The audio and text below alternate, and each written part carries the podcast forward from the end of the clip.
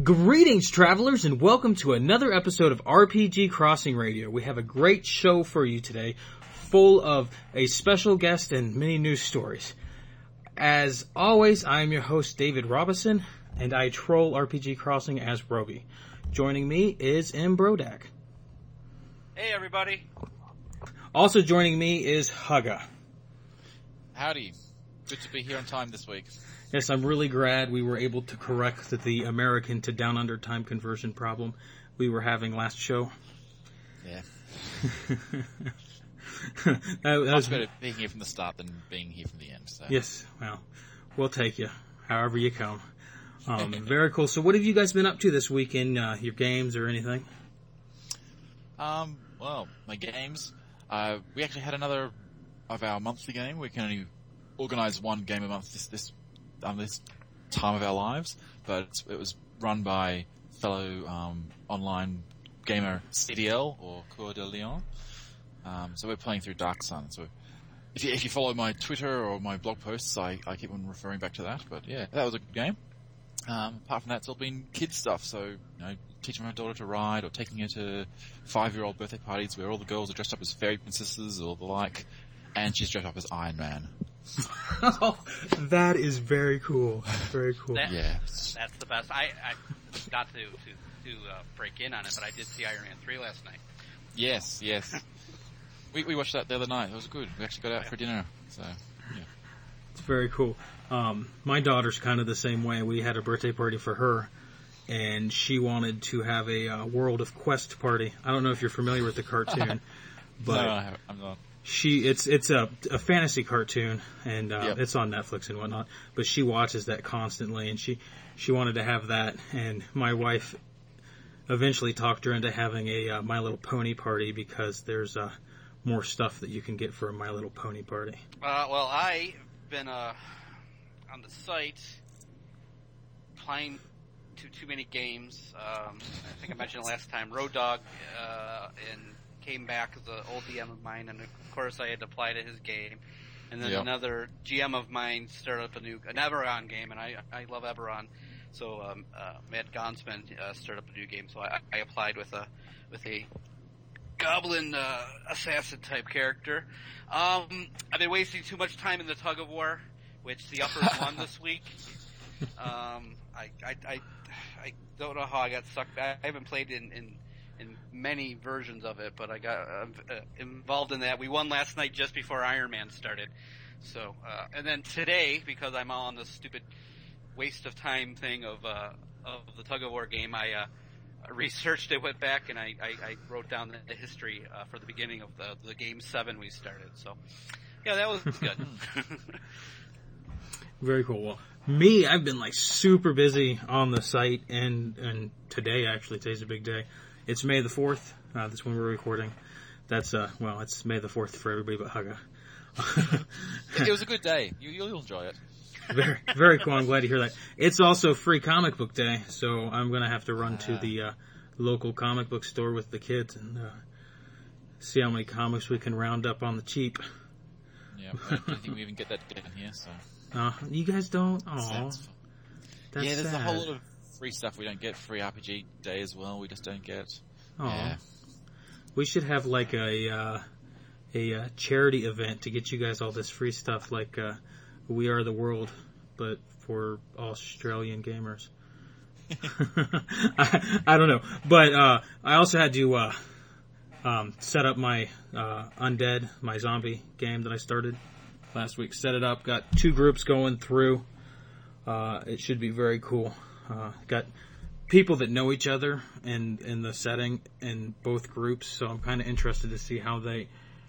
I don't want to say metagame, but I think to get them together, they're going to have to metagame a little bit to meet up, because they're so far away from each other from where they started. We had one people that simply just got left by the evacuation team in downtown Salt Lake City, and then another group that actually got on the train, but the train crashed a little bit more than halfway out of the valley. So that's where they're at now. So I'm kind of interested to see Are you going to allow a player versus player or group versus group in case they decide to? They want to keep all the resources to their group? Well, I'm not going to step in and prevent that kind of thing, but I'm not setting up instances where that needs to happen. So it's not technically a PvP game, but if that's the way it rolls, then I'm not going to prevent them from shooting each other. So I've been watching too much Walking Dead. So.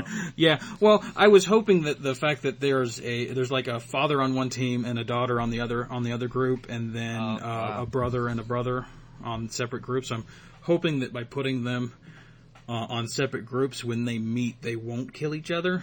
But we'll see how that rides out.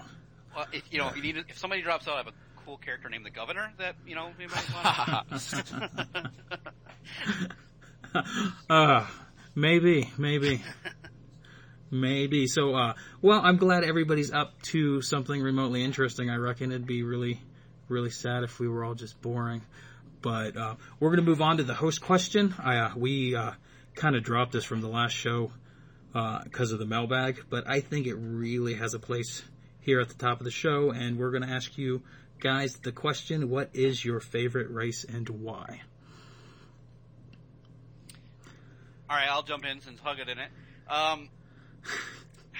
Well, first of all, excuse my rants. I know we want to keep the show underneath an hour or so, but I don't really care for anything that's not, SRD, that's not standard.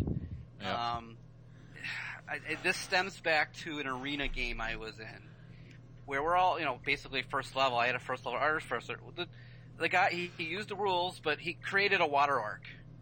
And to me, yes, it was an arena game. Yes, it's we're supposed to win and be the toughest, but also, you want something somewhat real. And I mean, like you said, a water orc, and I think it's an Unearthed Arcana or Player's Handbook 2. I don't recall, yeah, but they basically got a +4 or plus something ridiculous to strength, and they were this massive barbarian, and they took advantage of some terrain movement things, and they had ranged weapons with changed. And anyways, I don't want to go on that, but ever since then, I've been on this kick of, we're trying to keep in the idea of a standard, bipedal human type. So I can see going dwarf, elf. So I like to stay those. But now, with that being said, in that range, this stems back to my days of playing in Living Greyhawk. I like half-orcs. And I like playing half-orcs with the bent of them being, not the stereotypical dumb half-orc, but, a somewhat smart half-orc, good, and it sort of tries to go on a redeeming role. I've played several half-orcs. My most famous half-orc is a half-orc paladin. My traditional name for him was Trogdor, which was a joke off of the Homestar Runner cartoon series. But that I've had them in subsequent reiterations. But like I said, if you're asking me my question, my favorite race for whatever reason is half-orc. Well, I've got a confession to make to you guys, and this is something that I personally haven't been able to admit to myself until just recently. But I don't like short races. I really don't. I don't like dwarves. I don't like gnomes. I don't like halflings, and I really don't understand why. I think I'm not a short person in real life. I'm like 5'9", and that's pretty average. So I don't really know what it is, why I don't like them, but I can't play them, and that's boggles my mind from a logical standpoint, because height is one of the least important physical attributes and RPG mechanics. There's nothing on it. I don't know. So what about children? Would you play a child that's of a smaller race but is actually just playing as a small? I might, depending on what I was going for and what the campaign was and whatnot. But I haven't yet. So I have to say I may somewhat agree with that stereotype or hatred of the smaller ones, but it's not. I don't like the mechanics. Is typically when you play the smaller races, you know, I mean, you're sort of, you got those, the gnomes, you're absent-minded, crazy, you know, talking fast, you know, you have 30 names for your first name. And the halflings are all, you know, all over the place. And you may not just, I would assume, and I don't like playing the stereotypical version of those. And it's hard not to, so. I don't know. I think I have a deeply rooted fear of not being able to reach stuff on the top shelf. You like cookies too much, and perhaps that's where your mama used to hide them. Maybe. I might, just to break my mold, go with a dwarf that always carries a stepladder. So that he never has short. That problem. Dwarfs could be like 5 dwarfs? Foot. What? No, the way I see dwarfs, they're short. They're too short for me. Yeah. What about you, Hugga? Okay. Did you actually give us a favorite race, or just ones you don't like? Oh no, I didn't. That mainly because I don't really have a favorite race. I pick character concepts. I have several character concepts that I like, and I'd love to be able to play in a game. Like, I want nothing more than to find a DM that's willing to let me be a awakened gorilla. But I have not found anybody willing to tackle that concept. It's a little crazy. Obviously, M won't do that. Yeah. I found the question a little bit hard because race isn't often the major part of the character. I mean, in 3rd edition, and it looks like in 5th edition as well, you have your race abilities, and that's very, very immediate. And then everything else is class. So as you get a larger character, a higher level character, the race seems to play a smaller part. 4E tried not to do that, but they ended up doing the same thing as well. You can take a Paragon path or something that improves your race, but ultimately the race gives you a small benefit, and then the rest of it's your class. However, I have noticed that I play 2 races more often than anything else. I don't know if that's some sort of subconscious thing, but Goliaths are a big favourite. I have a number of monks that are Goliaths, including one that was a drunken monkey style thing in Master of Monsters game, one of my first games on the site. I've got this great guy who loves knocking people around like croquet, like playing croquet. He's got a big maul and he just whacks people all around like 15, 16 squares at a time.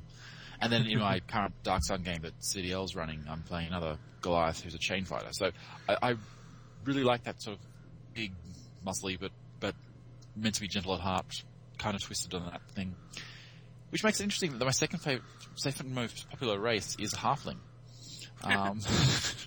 So I've just started up a new game with Sandwich Weasel where I'm playing Ostrin, who's a psionic Halfling. I've talked about one of my undead Halflings, Jacobius, that I was playing for a while. And I've played a character called Markman, who's a warlock who teleports around the place. And I've played him at least 6 different occasions through three different editions and through a very large level, different levels. So he's a favourite concept of mine that I keep on coming back to all the time. So yeah, Goliaths and Halflings for some reason. I don't think that you could get any more on opposite extremes. Yeah. In regards to height. Even though. It's average in the end. Excellent. Well, this was fun. I think we should do it again now. But let's go ahead and move on to site news. Site news. So the book club, we're currently voting on a new feature for May. The nominations that we're voting between are The Curse of Chalion by Louis McMaster. Bejeweled. I'm terrible with names here, sorry guys. But I think that's a standard on this podcast. So. Oh, yeah, it has to be, doesn't it? We go from something that's very, very textual based that doesn't have any pronunciation issues at all, and suddenly we start pronouncing everything, and we're bound to get things wrong. Look at my name. Great.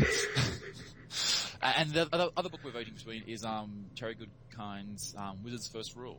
So have either of you read these or looked at them at all? Well, as I nominated one of the books, yes, I read them. I read it. Which one? Sort of Truth. The Wizard's First Rule. Okay, cool. I have... Sorry, cutting you off. Anyways, I thought the whole point of a book club in Brodak was to nominate a book you haven't read and then read it. No, I want to discuss with people, and I'm going to reread it. So. Well, that's good. Rereading is always good. I haven't read it. I had to look up, so I thought Wizard's First Rule was familiar. I watched the TV series of Sort of Truth. Yes, that's off the TV series. But no, Mike, always Silva Mike, ran a campaign with me based on the book series.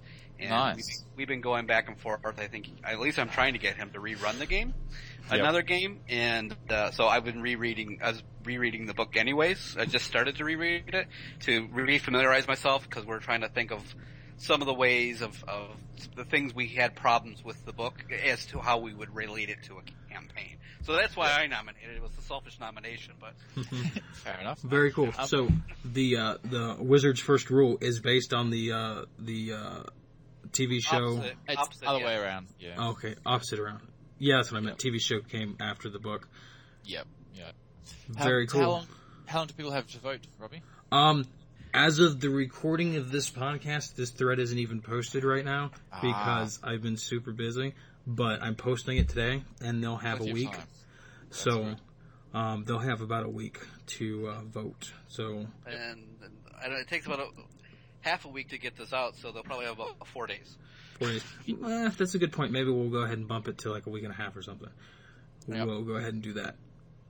And they'll have some time. Take the next bit of news in Brodak. Well, RPG Crossing Radio, our podcast, has an unofficial forum where all you listeners, all 7 of you, can go and talk about the show and hang out and give us suggestions of what to talk about, make fun of Broby for talking about halflings and his phobias. I believe, or at least I hope, we can put it into the show notes, the link that Birch will post once this is up. Otherwise, you'll hear me giving a strange forum title and number, which I don't know if the forums – is it created yet? I couldn't remember where it was. I know the 3 of us have one, but – that's the official, unofficial, unofficial forum. Okay, I hope that we were able to move it to a more official location sometime in the future, but we kind of just happened to need it to work out of, and then people happened to find it and start talking about things. So we might as well just let everybody know about it. Well, hopefully, my thought process. Submit this the files to Birch. You can ask them if there's an official forum that we can move it to, and then we can put it onto the announcement. We do at least on the website. And for those of you who somehow travel to this podcast that haven't been on the website, you can sign up and find the link. And there you go. And ask us questions such as the favorite race for future podcasts. Exactly. We'll read anything you send us. Moving on to general gaming news and our segment RPG Pulse. Well, as we've mentioned the last 3 podcasts about the Marvel role-playing game, Margaret Weiss Productions have announced April 24th, so a little over a week ago, that they are no longer producing content for it. I believe it's officially as of April 30th. I believe on our Drive-Thru RPG, they had a sale on the PDFs for the last week. And obviously that is past due. I just find it interesting. We just started talking about it, started playing it, and unfortunately it is now gone. So does this mean that they can't sell what they've already made, or is it just they can sell that but nothing else? They can't sell. They no longer have the license. If they sell it, they're in violation of the license. Wow. So old stock that's left around shops? Old stock in shops, yes, okay. But I don't know how well. From what I've been reading, they're more of they've been more of a electronic distribution than they've been traditional hard copy distribution. So obviously hard copy distribution, you had the license to initially to produce that book. So I'm curious as to what that means. Did they not have sales that Marvel was hoping to have, or is Marvel going to roll their own out? They said something about the Civil War series wasn't getting quite as much response as they hoped for, so they didn't continue on with it. Yeah, so I'm just curious to see if maybe there's another superhero game rule set coming out, but who knows? That's speculation for the future. I didn't realize that this announcement from Margaret Weiss went to that extent that they weren't going to be allowed to sell their digital products that they've already had made up. I from what I was understanding, and I didn't read into it a whole bunch other than the post they made about it on their website, was that they weren't making any new stuff, but they were still, you know, what you had was what you had. Nope. I'm not sure how that works, but then why did Drive-Thru RPG pull the product off the site? Okay. These are on sale until the 30th. You can't have it afterwards. So. Okay, I didn't realize that. Yeah. I guess I need to cruise by there and look at things. Yeah, I think that was the same way when Wizards lost the Star Wars license. That was pretty much, from this point on, you can't sell anything. But yeah. Interesting. So... when did Wizards lose the Star Wars license? A few years ago now, I think. Okay, so it was... I think FASA have it or something like that, or Fantasy Flight, some other company. Making up their own Star Wars games now. That was post-Disney buyout. I mean, before Disney bought them out. Before that, yeah. Quite a while. Okay, so, DDI rumours. We, had some interesting things come up this week. A guy from Wizards of the Coast, Trevor, was mentioning on Twitter that all this information about DDI that hadn't been made public. It just seemed to be a lot of I don't know statements, saying he doesn't know about the current level of price or the tools being online for much longer or what options they're going to be. Nothing really concrete about it, unfortunately. Do you guys follow that at all? I know that neither of you... I saw you talking about it. Yeah. And then we were talking about the three of us, and then the links you provided disappeared. Yeah, that was interesting. So I don't know if he got in trouble for even talking about it. And I'm pretty sure that the... realized... I heard that his Twitter posts or whatever, they disappeared. They were deleted. Yeah. He's come out and answered other things, but they've all been big sentences of I don't know or I don't currently know or lots of not clear, not concise statements, unfortunately. We're still really, really eager about information as to how they're going to support it, what's going to happen once 5e comes out, all that sort of information. You know, I know that it's a subscription model. Yeah. But, I hope they would at least say, okay, you know, those that had it maybe get grandfathered into it and, you know, at least for a while and then eventually, you know, within 5 years we'll cut support. But I would hate for them to cut it cold turkey just because we have 5e out and force people to, you know, who rely on the tool. Yeah, yeah. Well, that's a concern. And the other thing is that it's still pretty expensive. Like it's $75 a year and you're not getting – all the updates that you were promised beforehand, you're not getting. Right, so all these if tools. You're paying a subscription. Yeah, you would expect updates, but at least then have a flat dollar amount. You know, give you a license to view that. You know, give you a login for it. It'd be at least a decent set off to not annoy the 4E fans. Like, hey, we know you like it. You know, those who've been subscribing all along, we're giving you a free. Those who want it. You know, $50 until at least for the next 5 years or whatever. You know, and hopefully you come join us on 5e, but we don't want to at least cut off the tool that you've known and loved since, you know, we started 4e. But we'll see how it goes. I don't think 5e is due to be launched till like this time 2014, right? Okay. Yeah. I don't know officially, but I was thinking at some point it was 2014 was sometime they'd launch it. So hopefully they do something. I think they're basically saying not for 2 years, but however that works out, who knows. Honestly surprised that this lasted this long. If we had been doing this podcast when that first came out, I would be like, there's no market for that and whatnot. So I'm not surprised if they do close it down, especially in preparation for 5e, because I don't want to talk bad about Wizards, but that's kind of like their MO.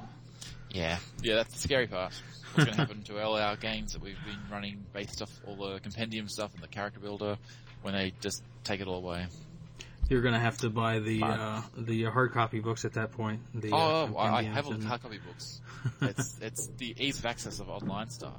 You're going to do it wherever you are. And the joy of searching in these things as opposed to flicking through books and trying to work out what updates happened to the books. Yeah, this is digital age. You just boom, you got one index, you type it, you get it no matter where the source is. It's just exactly. I would hope they at least respect their customers, their former paying customers, because when you don't respect your customers, especially now, this is another time potentially for them to do that. Will they move on to 5e? Or will they move over to Pathfinder? Some people. We want a Pathfinder with a 4E. That's what we want. Pathfinder, that'd be 4E.5.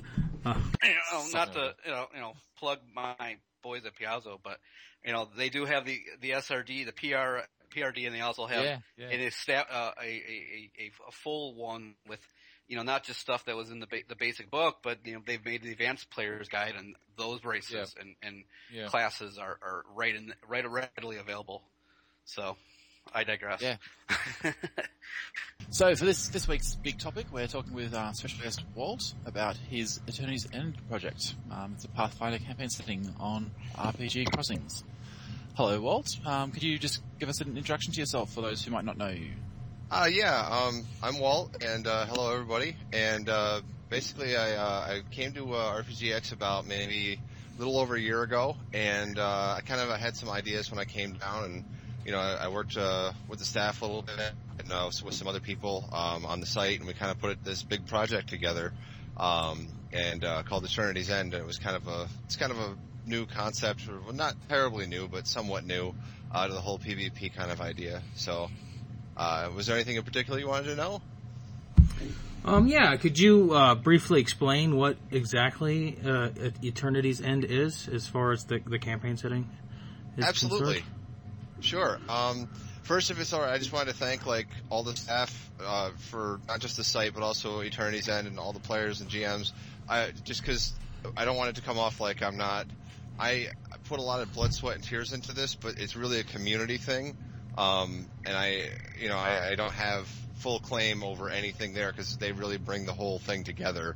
But yeah, to get it kind of, to explain a little bit about what it is so far as the setting, like you were saying, it's kind of like if you took an MMO and a PvP RPG and smushed them together, and took the best parts of each and the worst parts of each to cancel out what the other problems. So a lot of the holes that you'll find in PvP games, like getting participation to really be a problem, because that's the big problem is people dropping out. We kind of made a way to fix that. We've found other ways to make it so that the problems with MMOs, such as, the very linear aspect of them about how nothing changes, we fixed that and stuck that in because that's a strength from the PvP side. But the setting itself is, it's an in outside of time and space. That, there's and players go there, and there's a whole meta lore behind it, and I won't get too much into that unless you guys want to know more about that, but the idea is that the players go there through one way or another, whether their character died or went through a portal or whatever, however the player wants to determine, and they can play pretty much any kind of character they can make with just a few minimal restrictions, like we can't allow item creation and things like that, not in the standard typical sense. We do have another system for that. But, they form parties, go through doors, and the doors that they go through is a GM that runs a mini game. It's an episodic thing, and, they can literally go to any kind of setting whatsoever from there. And then they continue the adventure, finish the adventure out, come back to the inn, and then they swap parties up, swap GMs up, and, and it's a constantly rotating, evolving game because of that. Yeah, you mentioned about, combating player dropouts, so I was just wondering, what do you have in there to change to help combat the fact that players and DMs do live games? We have a couple of different systems to deal with that, and it's whether it's a player or a GM that drops out. First off, we have what's called the planar glitch, because this is a multiple worlds theory kind of universe that we've created, where there's literally multiple copies of every universe. We've come up with a thing called a planar glitch, where if a player drops out, the GM can then clone the character sheet, and it'll kind of create a glitched version, so things will kind of be a little bit different in the memory of the glitched version. of the new player, and that allows that to the GM to continue with them as an NPC. And since it's episodic, it's not like they've lost a player in a standard campaign. There's only for a short period of time, and then they could just finish out the adventure with the player. The other option is that they can, of course, modify the adventure and just power it down a little bit from there. But the planar glitch allows them to not have to rewrite all the encounters, so that's one thing.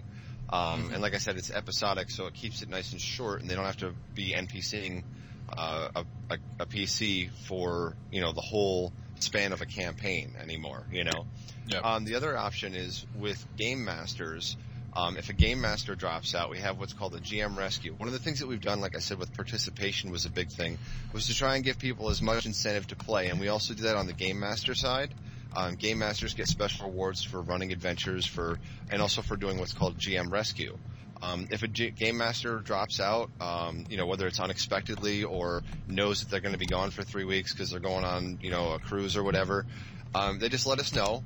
And one of the other GMs, because they're all trained in the same fashion, jumps in. We all keep specific notes about the adventure, and a lot of the adventures are, since they're episodic, it's not like you're picking up too much. You can go back and read the last 2 months of posting. By the third month, the game's over, and we start the new level game. So you're looking at catching up on 2 months of posting for an adventure that you've probably run yourself or are similar with the format to. And then you can kind of just pick that up and finish it out for them, and then you get special incentives to do that that affect in game. So I have to say, not to interrupt you, Walt, this is Embrodak. I am playing in Eternity's End, and I had I'm in my second module, and DM stopped posting, and Ulfskar picked up, finished the mod. So there was a little interruption, but it was fixed pretty quickly. Yeah, Ulfskar is really good for that. He's one of our star GMs when it comes to GM Rescue. He's on top of that. I don't even know how he does it. He's really keeps things moving there, and I'm really grateful for him and everybody else that jumps in and does things like that, because it's not just running the games. I mean, there's so much stuff that goes on there behind the scenes that people jump in on whenever we need to create special new rules for things. Anytime there's a new 3PP release, we got to go and look it over, find out how to incorporate it into the game, stuff like that. And people are just they volunteer, they love it, and it's that energy where people just work together like that allows it to continue to be what it is, I guess, So I'm really excited about that whole aspect of it. But yeah, no, definitely Ulfskar, I agree, is great with that, So thanks, though. I appreciate the comment. Yep. Thanks. That was awesome.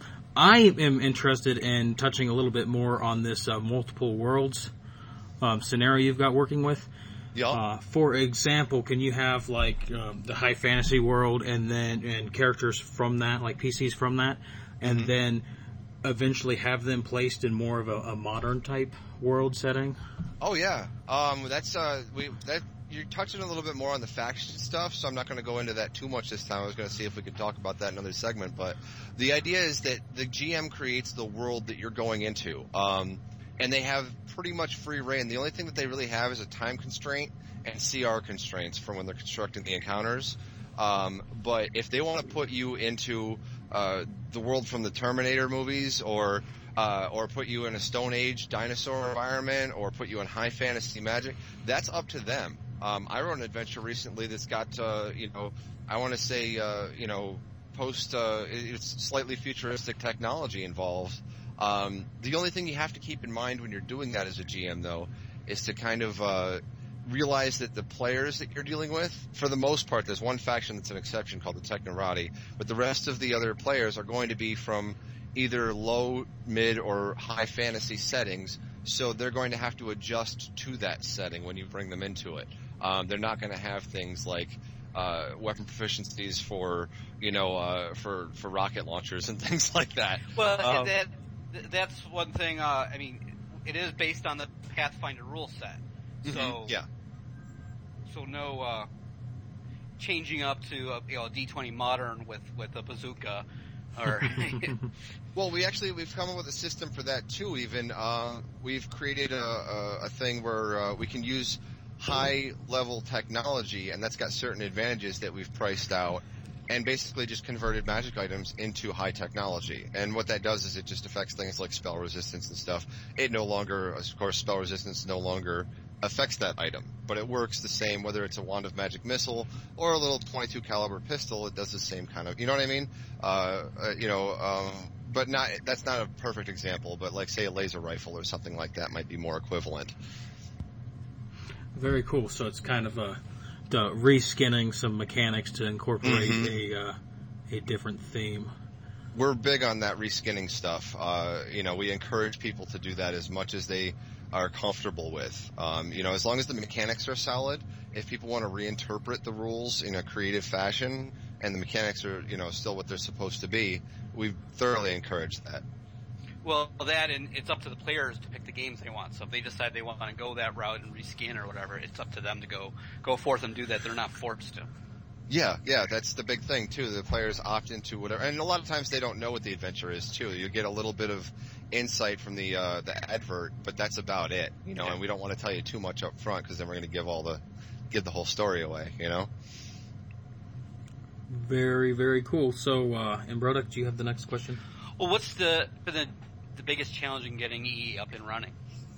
That was tough.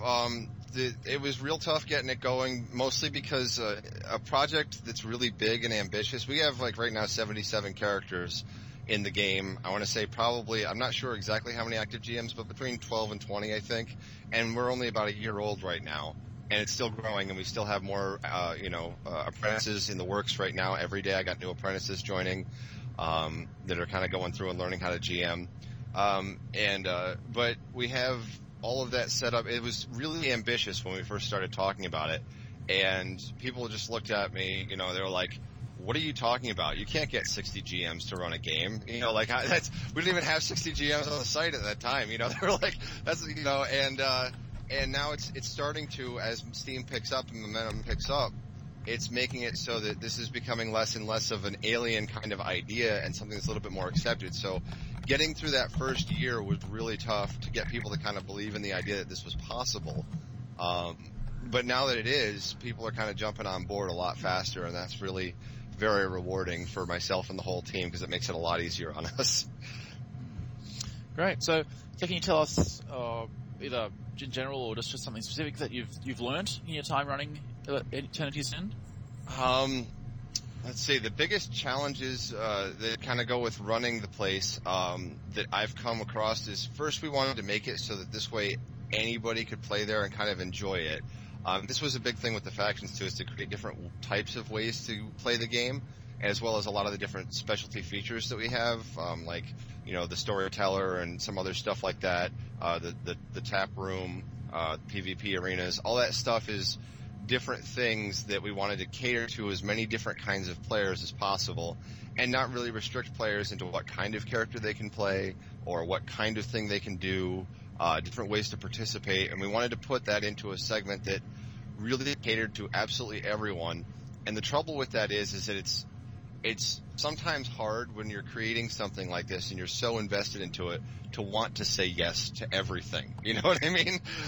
Because it's your baby and you put all this time into it, and then somebody comes along and they've got this thing that doesn't seem to jive with you right off. But the way to look at it is to find different ways to make it work.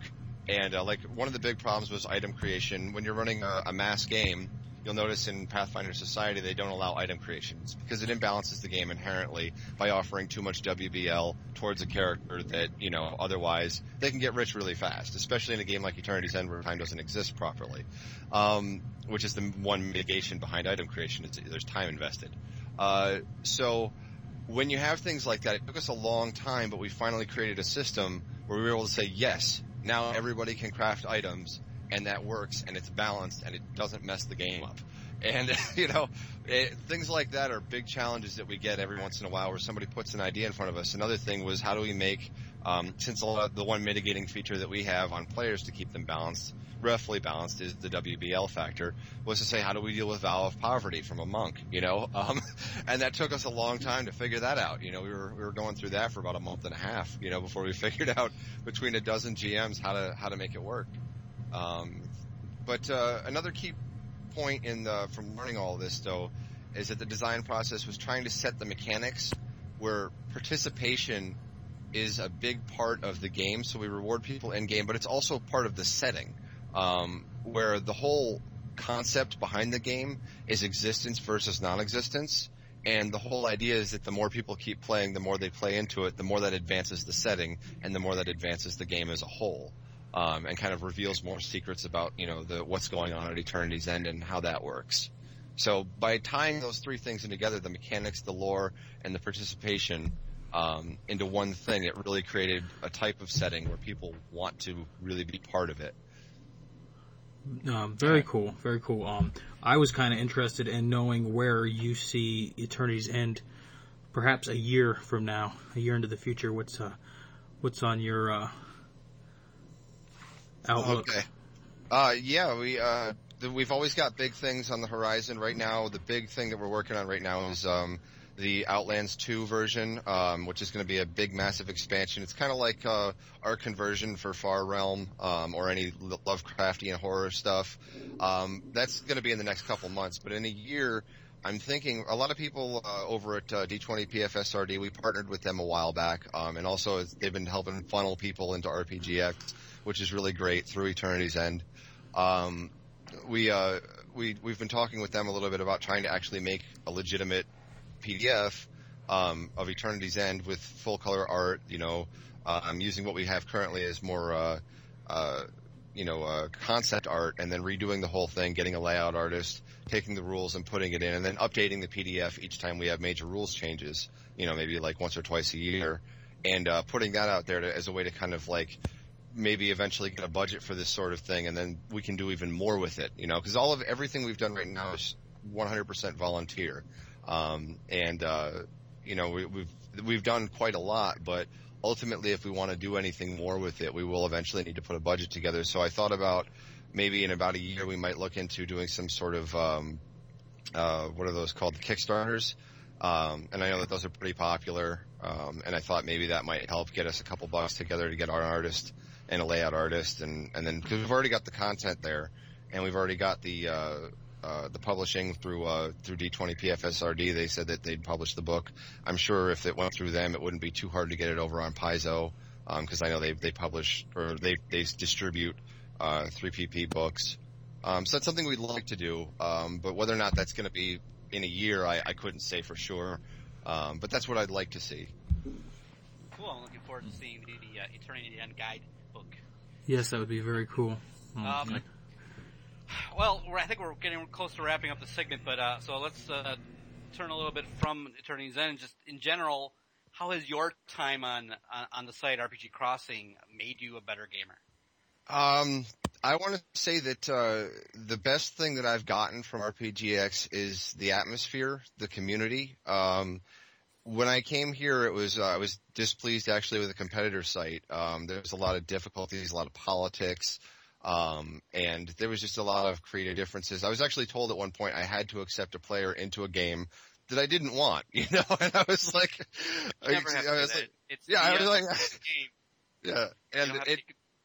that's ridiculous. It was ridiculous. I was like, excuse me? And this was the problem. It wasn't even that I didn't like the person. It was that they broke the rules in the character creation. And I was like, he clearly didn't follow I was like, and I can't have a player in a game that doesn't even follow the listed rules that I've put out, you know? So really when I came to RPGX, it was just a total turnaround of that, from constantly like butting heads, you know, to having people that support and are interested in, the types of things I'm trying to put forward. And the community, of course, is constantly growing. There's constantly fresh new ideas. I've seen some of the most creative games. I haven't had a chance, of course, to play in anywhere near as many as I would like. But, I mean, I see things here where people put stuff together that I never would have thought of. So somebody was talking about it on the board the other day about putting together something that was kind of like toys that come to life and walk around. And I was like, that is insane. You know, it's kind of like a Toy Story kind of game. And I was like, that's nuts. I would love to do something like that, you know. And just seeing that kind of creativity creates a better atmosphere for me to work in as a game master and a player. So that's been the big thing about coming to RPG Crossing that's been really beneficial to me. Very, very cool. Well, thank you for being a guest for us on this episode. We really appreciate you stopping by.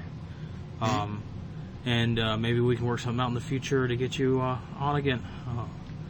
But yeah, thanks for coming. Walt, I've seen some attempts at some large games, and people trying to emulate Living Greyhawk, Living Pathfinder, other things, and this is one of the first ones I've seen last more than a year. So. Yep. Well, I'm really glad that we can do it, and like I said, it's not just me; it's really everybody putting that together. You know. Yeah. It's really it takes a village to run a mass game. It does.